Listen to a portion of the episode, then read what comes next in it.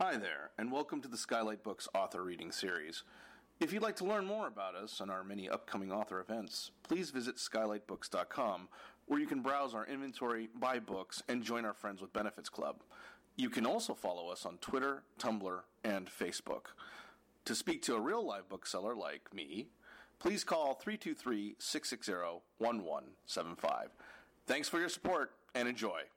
Uh, so without further ado, Lidia Yuknavitch is the nationally best-selling. Woo! Give it up. Uh, best-selling author of the novels *The Book of Joan*, *The Small Backs of Children*, *Dora: A Head Case*, and the memoir *The Chronology of Water*. She is a recipient of two Oregon Book Awards, a Willamette Writers Award, and was a finalist for the 2017 Brooklyn Public Library Literary Prize and the 2012 PEN Center Creative Nonfiction Award. She lives in Portland, Oregon, but she is visiting us today right here in Los Angeles. Give it up, Lidia Yuknavitch.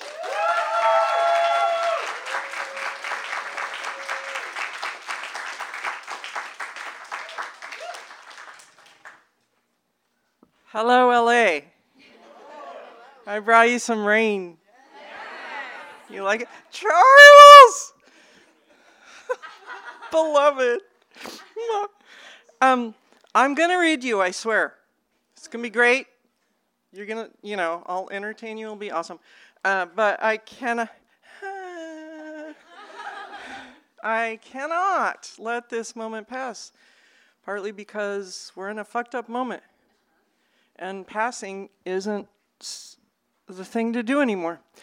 So, can I please, if you will do it, invite two extraordinary writers up here with me who are seated to my right uh, Wendy Ortiz and Myriam Gurba.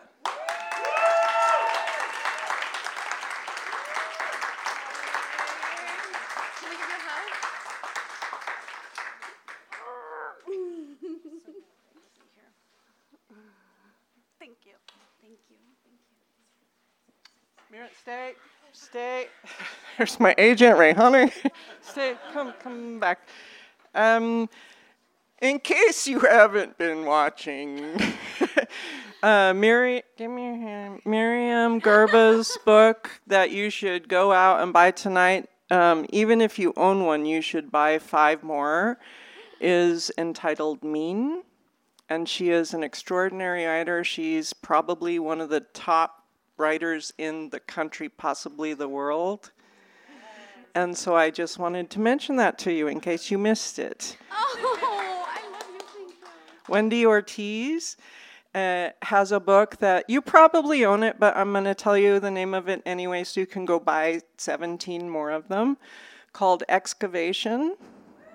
These are both books also by small presses, uh, small independent presses, which uh, speak back to power and are unsilenceable because fuck you. And so there's nothing in the world I would love more if you than if you bought their books tonight. I told you the names. Here's what they look like. You can get them signed because they're here. Also, we have the same agent who is here named Rayhane Sanders, and she's I don't know what she's doing. She's doing something. she's like busy with something, but um, please give it up for two of my favorite authors on the planet.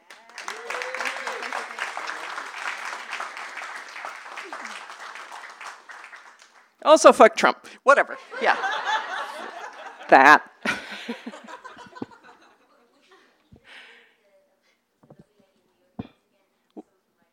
Myriam Gurba, G U R B A.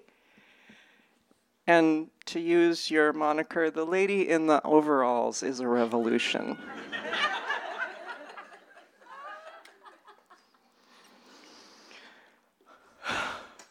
I'm so happy to be here with you. Actually, you have no idea. There was a little hitch in the get along today, and so that you're here and that I'm here, um, I'm so thrilled. Also, God, I wish I had like a Billy Porter gown. like so much. I could cry. Because I would come here, because you're not doing that. You're doing this and, and books.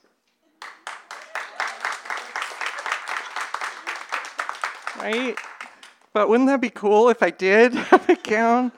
And Arlo, you are spectacular. and I adore you. um, I'm going to read a couple little things. I'll read you one thing and then we'll check in and see. And if you're like tired and you want to go, that's okay. You can just tell me. And if you're not, that's okay too. But none of it will be super long. Eh? So you can pace yourself. Charles, how long have I known you? Like 30 years? Boo. Can I kiss you?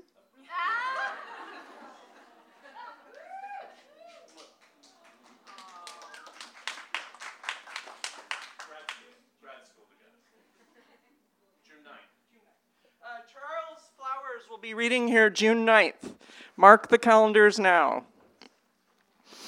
Um, so this book, the cover is so badass.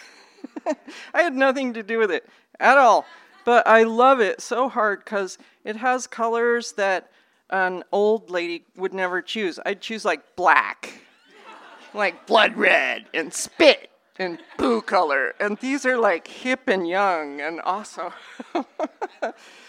and then the wolf is like, oh, it's a cute little, oh God, like it's menacing. Um, so the the cover is just fantastic. But these are stories um, about uh, characters who are in the back of my world connected to actual humans who uh, the dominant culture would prefer we either uh, not look at or kill or erase or look at as distasteful and part of the problem, like poo or trash. Um, and so in my world, these have been the people I've loved. And sometimes I have been the person living under the overpass or in the psych ward or in a pr- jail cell. And so um, I'm here on the planet, I think, to help remind us that beauty lives there too. Even when the moment is difficult or terrible or painful, uh, beauty lives there too, and it deserves an Academy Award. or whatever. Actually, I think those awards are stupid and hierarchical and white supremacy bullshit. But um, they deserve to not be made invisible. And so that's what the book's about. That's what's in the book. Those are the stories. And threaded between the stories of those people are a series of fragments. And I'm going to tell you straight up I'm not sorry. They're not full stories, they don't have a narrative arc. I'm, it's not your fault. they don't have a climax. They don't have a resolution. There you are. I was stalling. What the fuck? Okay. Um, but here's what they do have it's a series of little fragments that weave between the other stories, and they're all about women's anger. And when I. And when I. Also, when I say woman, I don't mean the biologically essential category. I mean anyone who steps into the space of the feminine and suddenly notices, oh shit, it's vibrating and someone wants to kill me. Okay? Uh, so you'll see them if you look at the book, and they're all titled A Woman Doing Something or Other. Uh, but my aim is to catch women with their anger before it's sucked back into the culture and quieted. And so they're not magical unicorns. I don't know what women should do with their anger either. I just know it's an untapped resource. Enough? Okay. So the first one I'll read is one of those, um, and then we'll see how you are. And if we want to stop, we can stop. My nose is running. Sorry, I'm super classy.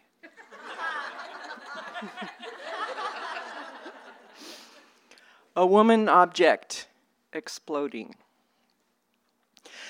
Fucking goddamn it to motherfucking hell, she says. And he goes, I think that about covers it. He asks her why she feels the need to swear so much, so deliberately. What depends on it? Why is it so important to her? Why, after so long, hasn't she just grown kind of tired, worn out in the mouth? She looks straight into his eyes, straight through his skull, and says, Fuck you! It's curious, he says, because now when she uses profanity, it sounds like everyone else's ordinary speech. Like when she says, God damn it, she may as well be saying, Can you let the dog out? Or I'm gonna go check the mail, okay? She wouldn't say she's angry, but her eyes flash hard at him for saying this as if her language did not disrupt, did not slice open the air and slash him across his goddamn too beautiful face. He's always been prettier than her. She knows he's lying too. The simple truth is, he was raised Baptist in some shitty little West Texas town, and she was raised in a fucked up place called Father. His hands, though, man, his hands are beautiful. That's what fucks us up.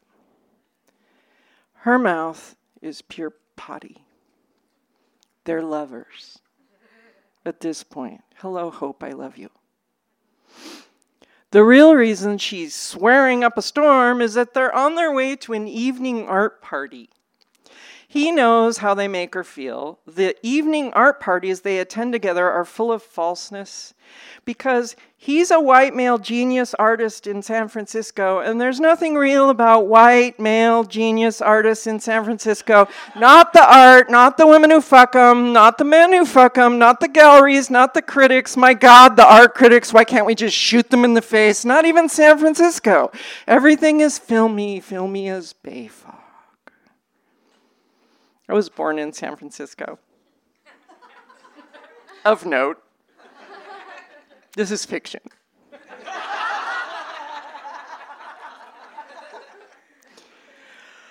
All of them together make one big pile of fucking shit, she declares, grabbing his hand as they approach the neighborhood of this evening's art party. And he squeezes her hand, and briefly she squeezes back, thinking, How stupid, wondering, where is the risk or beauty in squeezing a lover's hand while walking to an art party? They pass rows of colored houses, staring forward like so many faces. Here are the descriptions she would give the fucking amazing view, the goddamn little rows of windows stretching for fucking miles. And here are his. Look at the azure evening light, warm glow from the inside out. The houses look positively alive doors, windows, roofs, speaking to them. They make a kind of good pair briefly, or rather, their mouths do. Hers pushing out, exploding like this, his soaking everything in, slow and sweet like a swallow.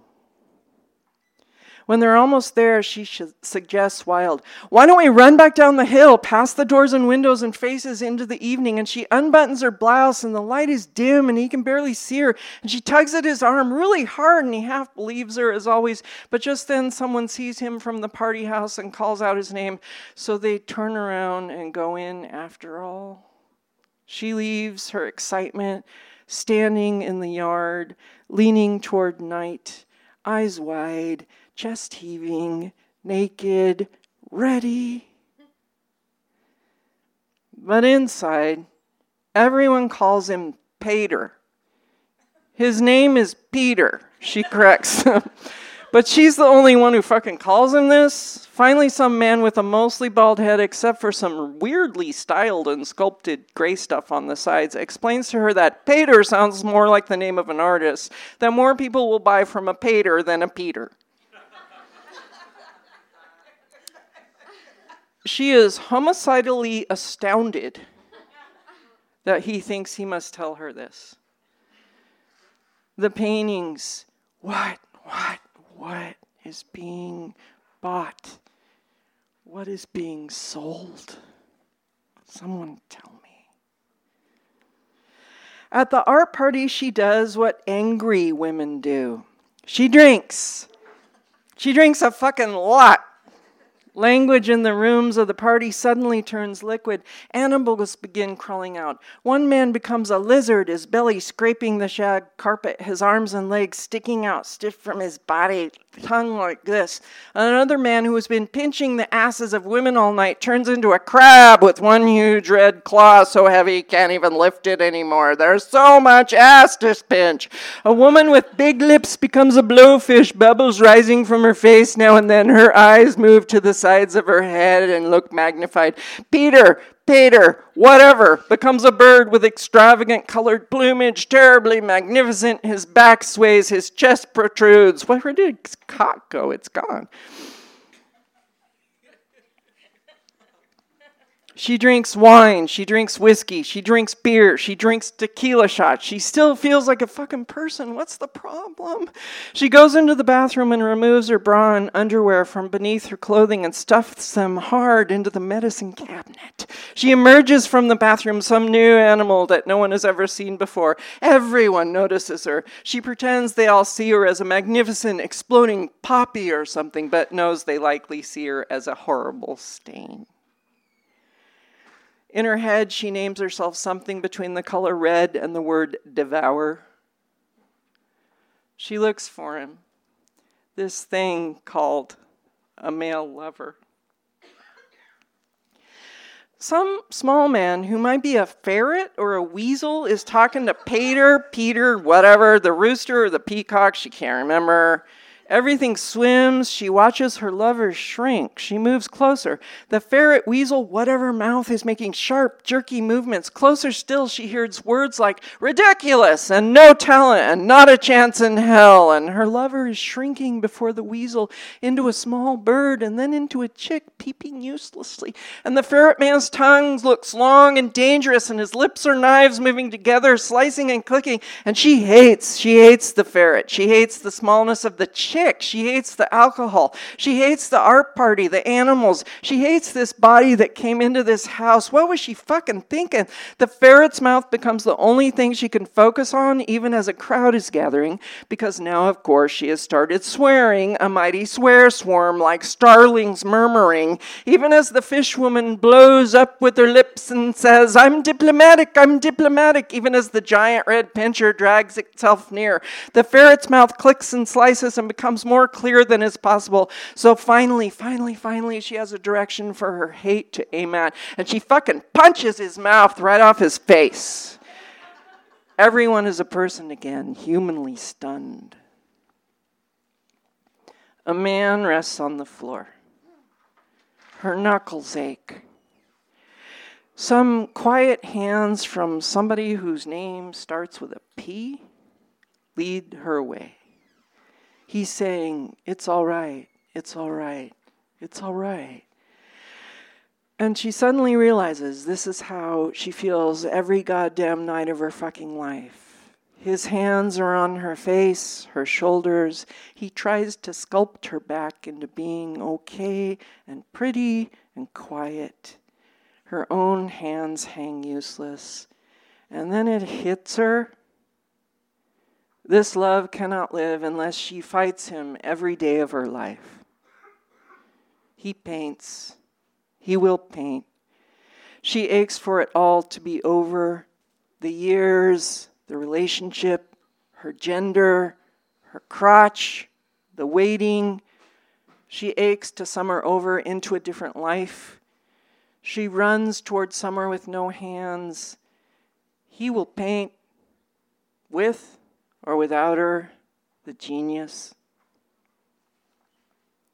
She will run with her hands, with her mouth, with her heart into the night, naked, her mouth, her mouth, her mouth, her mouth.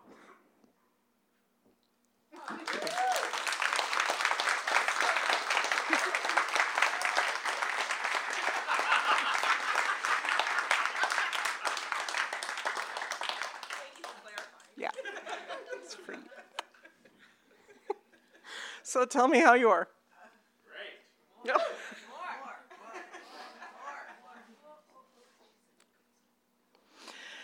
Um, this part is hard because I got a little tripped up before I came here tonight. So I was going to read you a kind of irreverent shorty that's about some things white women should think about. Or I could read you the beginning to a story that's more representative of some long stories in the book that are about people um, not from America who are trying to cross or come or reject or poop on America. And so I'm having a hard time deciding. So if anybody has an idea about that, say it out loud. Kate, no, because we didn't bring sleeping bags. Okay, let's learn some white women today. That's a really good answer. It's never a bad answer, that's right. And uh, a thing can I say before we start? I know if I say anything, it's going to sound over righteous and stupid, but like, lose the defensiveness. Come on now. You got to stand in the light a long time. okay? We got work to do on ourselves. Hi, Ming. This is called drive through. Raise your hand if you've ever gone through a drive through. Oh, good. it won't be incomprehensible. Also, it's for you. Only because you like it. In your car, your red Toyota Corolla, exhaust hums in front of you, behind you. Small voices scratch out of giant boxes with writing on them. Drivers dig through pockets, ready their money. The sun dips down into her wallow. Evening descends on a line of cars in the drive through at McDonald's a tiny man in the distance. You can see him in the rear view just above the words, objects in mirror are closer than they appear. He's on the move, window to window, car to car. In the rear view, you can see the faces of other drivers pinch up as he nears their cars. They dread him. Already they are cringing, scrunching up their shoulders, locking their doors, working buttonholes with their asses in the vinyl seats, trying desperately to look at something else, anything else but the little man approaching them, bearded, hair knotted, slightly dirty, clothes rumpled, clearly weak worn, white male, 35, maybe 45, who can tell? By the time you get to the young black man in the first window, huge waves of relief send a shiver up your back. You made it, God damn it, and an angel has appeared to you to take your money. There's no room for the nasty white man begging money to come around to your driver's side window. He could never fit between the ledge of the window with the guardian angel and the safety of your car. Your finger on the button to raise your window should danger appear. The young man takes your money and returns your change. Asks asks you what kind of sauce you want. Thank you for asking me what kind of sauce I want. Gives it to you in a beautiful little white bag with golden arches on it. White bag, golden arches. Why, it's heaven. It's just like heaven on earth. The delight is filling your whole body now. Earlier, you thought you had to pee, and the line of cars seemed unbearable. But now, now you are making an exchange that is simple and good and white and gold and profound in its truth. The young man smiles and waves as you head slowly to the the second window. His salary doesn't even enter your mind. You are free. You are on your way to the second window. Surely he isn't one of the cars behind you, so you don't even have to look anymore. Surely things will get uh, held up there. Someone will refuse to open their window and he will knock on it, or he will appear inside the frame of the front window shield and the driver will avert her gaze. He will give up and move on, or back, or away. Surely, right? Surely you risk a quick look in your rear view. Nothing, nothing, nothing is there like pennies from heaven.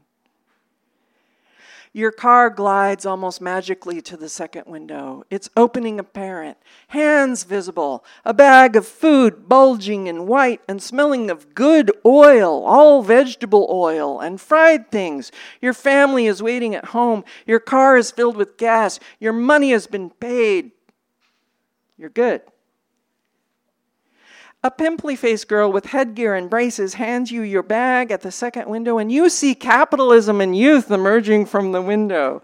You see her first summer job, her first lessons at responsibility, and a savings account and taking care of herself. You see her on her way to college. Yes, that's it. The summer before college, the lessons she is learning, what a good student she will make, how she will excel in school, how she will learn well, how she will enter the workforce with a good head on her shoulders. And then there is a rapping at your window on the passenger side. And strange how you forgot he was there, isn't it? And your head swivels over out of dumb instinct. And there he is, his bad teeth and leathery skin and marble blurred eyes filling the window like a close up, like a cinematic close up, like winning the award, magnified, terrifying. His horrible mouth is opening and closing. He's saying something to you. He's saying something to you. He's talking to you. His muffled voice breaking through the glass shelter. Now he's yelling. Now you are clenching your bag for dear life. You're putting your car in drive. Your ass is working buttonholes. His fingers at the ledge of your world. Your own body like a snake's, all spine and nerve. And then a new image from the front window.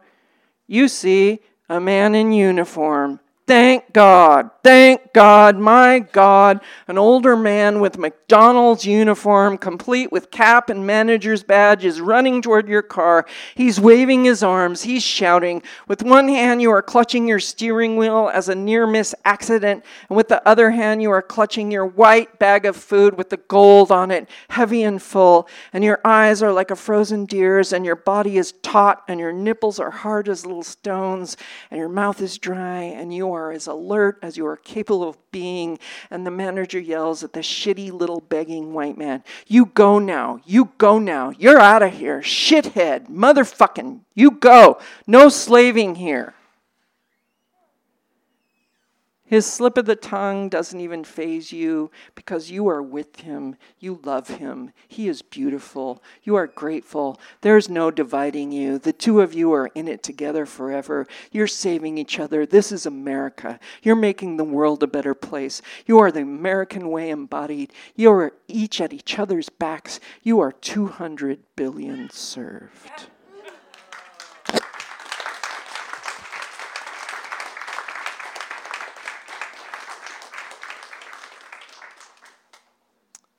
And that is all of the reading of the words.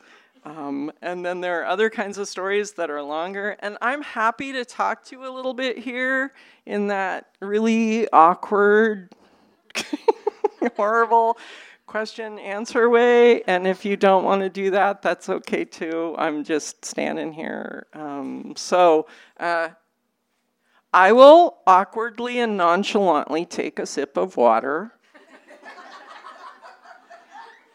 and that will give you a chance to think if you want to talk to me. Look at your earrings.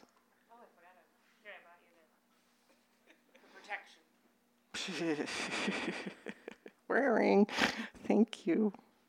Um, okay. And if I, and when I'm done taking my nonchalant sip of water, if there's nothing we need to talk about, that's cool too, and we can all go home and you can watch the Oscars. I am nonchalantly looking away.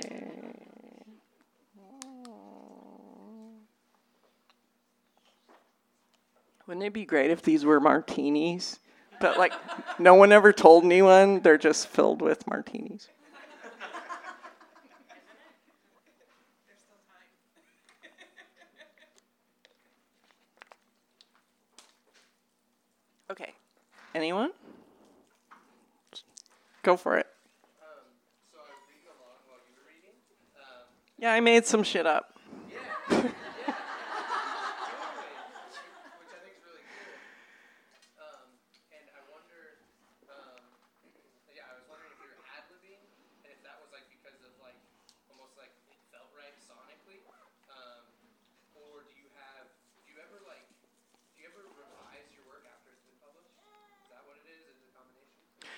It's three. It's two things for sure, and maybe three things. Thing one is um, I'm old, and when I was coming up, there was a cry in the wilderness.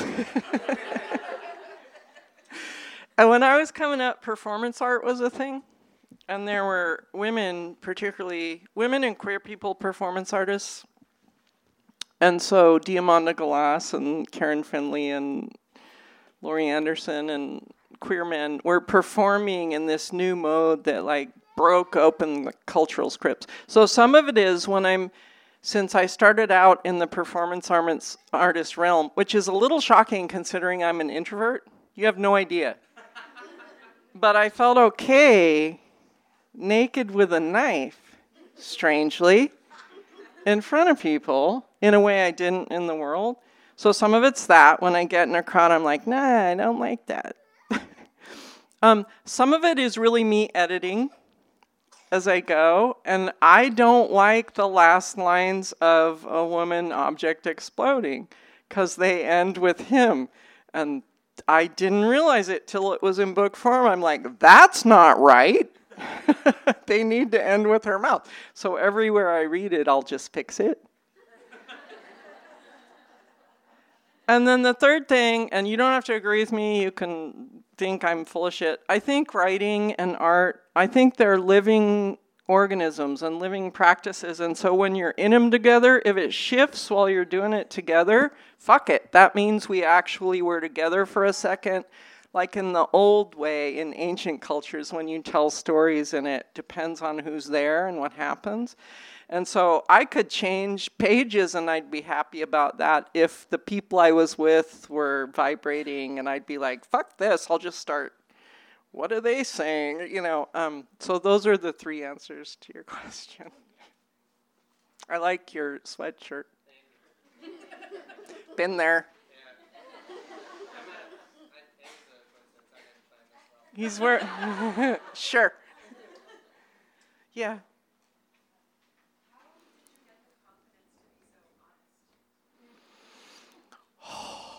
Everybody thinks it takes courage or confidence. That's not it. It doesn't. It's not I get the question, I respect your question. Please hear that first, okay? It's not confidence, it's not courage. It's hitting a point in your life where the uh, struggle to hold it in is outweighed by the struggle to tell. And when you can see the struggle to hold it in is actually causing injury to people around you that you love. And so I don't think I would call that courage. I would think I would call it wake, awakening to the fact that the people next to you are more important than you are. Uh, and it's for them that you keep moving, you keep telling. It's for whoever's coming next that you keep telling an opening. Even if you fuck it up, even if you get some of it wrong, you just keep doing it so there's a path for the person who's coming, and that's the whole thing. It's not even about you anymore, which is why I don't think it's courage. I think it's responsibility. Get it? Yes, dearest. Can you do a one person show? I want to. I'm so scared. I want to. I want to. That's weird that you say that because we haven't talked about this. I w- so when I first started out, I was doing one woman things, saran wrap, knives for real, like really, Eugene, Oregon, and then something happened, and I. Uh, uh, something happened. But lately I've been feeling, as I approach 60, I would love that, but I would never do it alone. I'd have to do it in collaboration with other bodies and voices. I, I, I can't conceive of an art act anymore that's not collaboration or polyphonic, but I am interested in it. I just, who wants to, you know, so one thing is who wants to see 60 year old women on stage? And then my second feeling about that is double down, do it like 60, 70, 80, 90, do it. I am interested in that. I'm working on it. I'm scared. Yeah, I'm.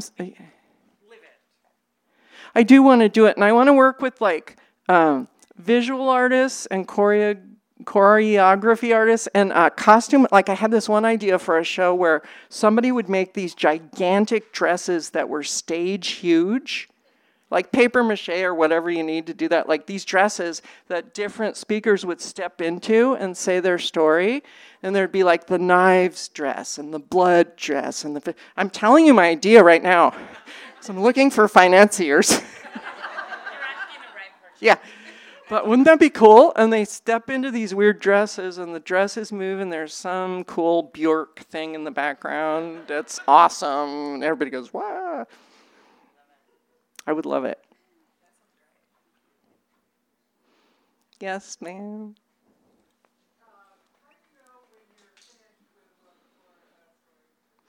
I'm gonna I'm gonna touch the soul of my sister Roxane Gay here because I believe what she said and I say it in different ways, but you feel it in your body. Uh, form isn't a mysterious magical unicorn. Um, it's the oldest thing in our lives. It's from the oldest cultures of human history and before human history. When form coalesces, you can feel it in your body because it's our relationship to the planet. And I'm not trying to sound like, woo. Uh, poetry is our most important example. When you get to the end of the poem in that Emily Dickinson way, the top of your head lifts, or you feel the stuff on the back of your neck go, that's the technical term. that's form. It's also content, but partly it's form. Um, how do you know when you're done with something? And I'm saying form is something you feel in your body. And so when you've finished a form or a gestalt, even in song or sculpture or dance or writing or anything, when you hit the form of it, the shape of it, and the shape is full, it starts vibrating and you can feel it in your actual body because it's the world talking back to you. I promise you it's true. It sounds weird, but it's true. You know where you can't learn it? Zen masters. like, you know, like writing craft people who come at you with their thing. If you don't feel it in your body, you're not done yet. Trust your body. Also, that, that craft thing they've been teaching us, oh, now I'm out of control. Um, legitimizes some bodies and stories and not others. And so if you go back to your body and ask, what is the song? Is the song finished? That's a better dipstick. And it costs less.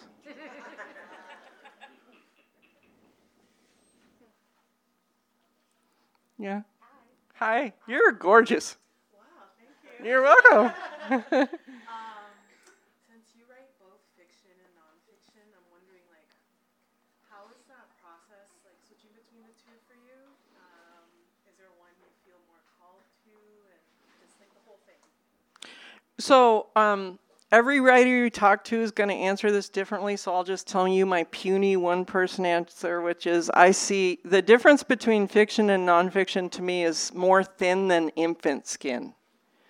It's super thin. It's a it's more an issue of like did that happen to me? No, maybe it's nonfiction. um but my other answer is I only ever work inside the literary fragment or the intense image, and they're little. And some of them I can't stop, and those become novels. And other ones find a form where my body rings a little bit, and those become stories or essays or shorter hybrid things. And I just wait for my body to go, nah, this one's 300 pages, sorry and I keep going. Um, but it's like a poet aesthetic, except I can't write a poem to save my life. So I'm like a prose writer.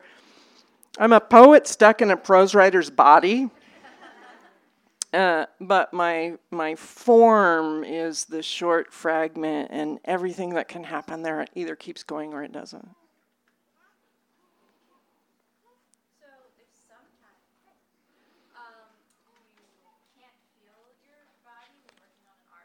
Yeah. So that's a good question because that would be me. Because uh, some of us here, maybe a lot of us, uh, come to art making through trauma or pain. Is that anyone besides me? You don't have to raise your hand. Never mind. Don't raise your hand. Um, that's me. And so I couldn't feel my body, and that's why I moved toward form because I couldn't feel my body. So that you get, right? And so I've been developing for the last 30 years or so this thing called corporeal writing where you do this. I'm just going to lay it out for you. I'll do it fast. Don't panic. You kind of close your eyes and you go into a micro trance, however that happens for you. For me, it's breathing or just taking some big meditative breaths or anything. But you close your eyes and you ask yourself, where am I most in my body right this second? Like, can I find that one tiny thing? If it's the pain in your neck or your back, great. If it's your knee, great. If it's your yoni, whatever. If it's your hands, your head, because you get a headache, wherever it is.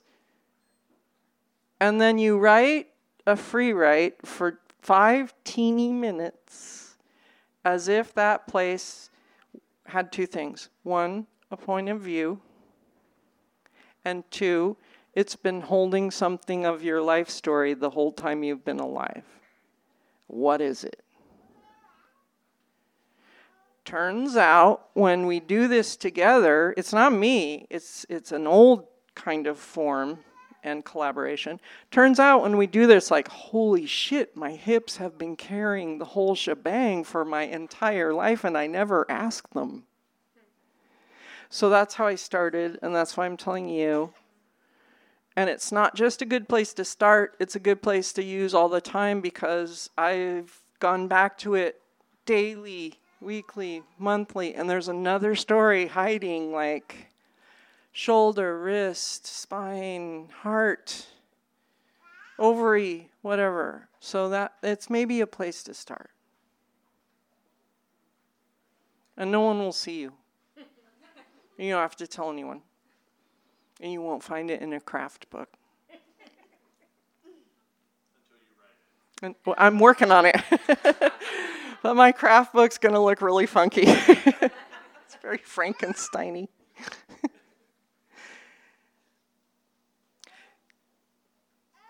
Was that a what's happening? it's okay.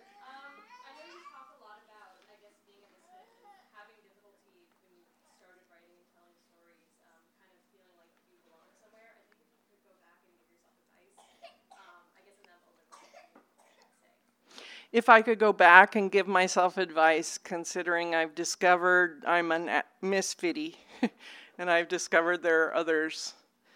Um, I this is gonna sound a little smarmy, but will you allow me a tiny bit of smarm?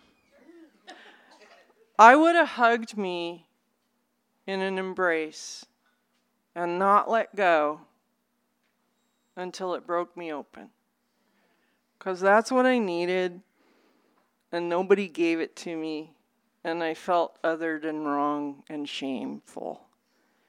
And if somebody had just hugged me and just not let go, like through the awkward, through the like me pulling away or even fighting, I would have fought. I would have been like, fuck you, motherfucker. Um, if somebody could have done that, it would have been everything. And I can't do that to everyone I encounter, but I can try and make a page. Mm, I can try and make a page that says, you, you know, as bad as it gets, there are others of us. And we're out here. And I'd risk hugging you even when you're gross. Because I have. So, can that be the answer? That's my answer. A hug that doesn't die and breaks the person who feels ashamed back open to their own beauty.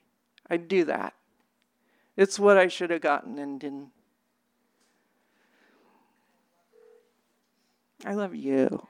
I also love your coat. it's been such a pleasure to hang with you. You have no idea how grateful I am. Thank you so much.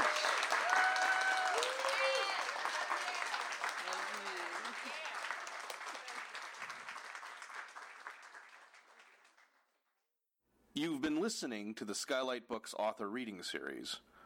Don't forget, you can listen to this and all of our other great podcasts at skylightbooks.com. Thanks again for stopping by, and we hope to see you soon.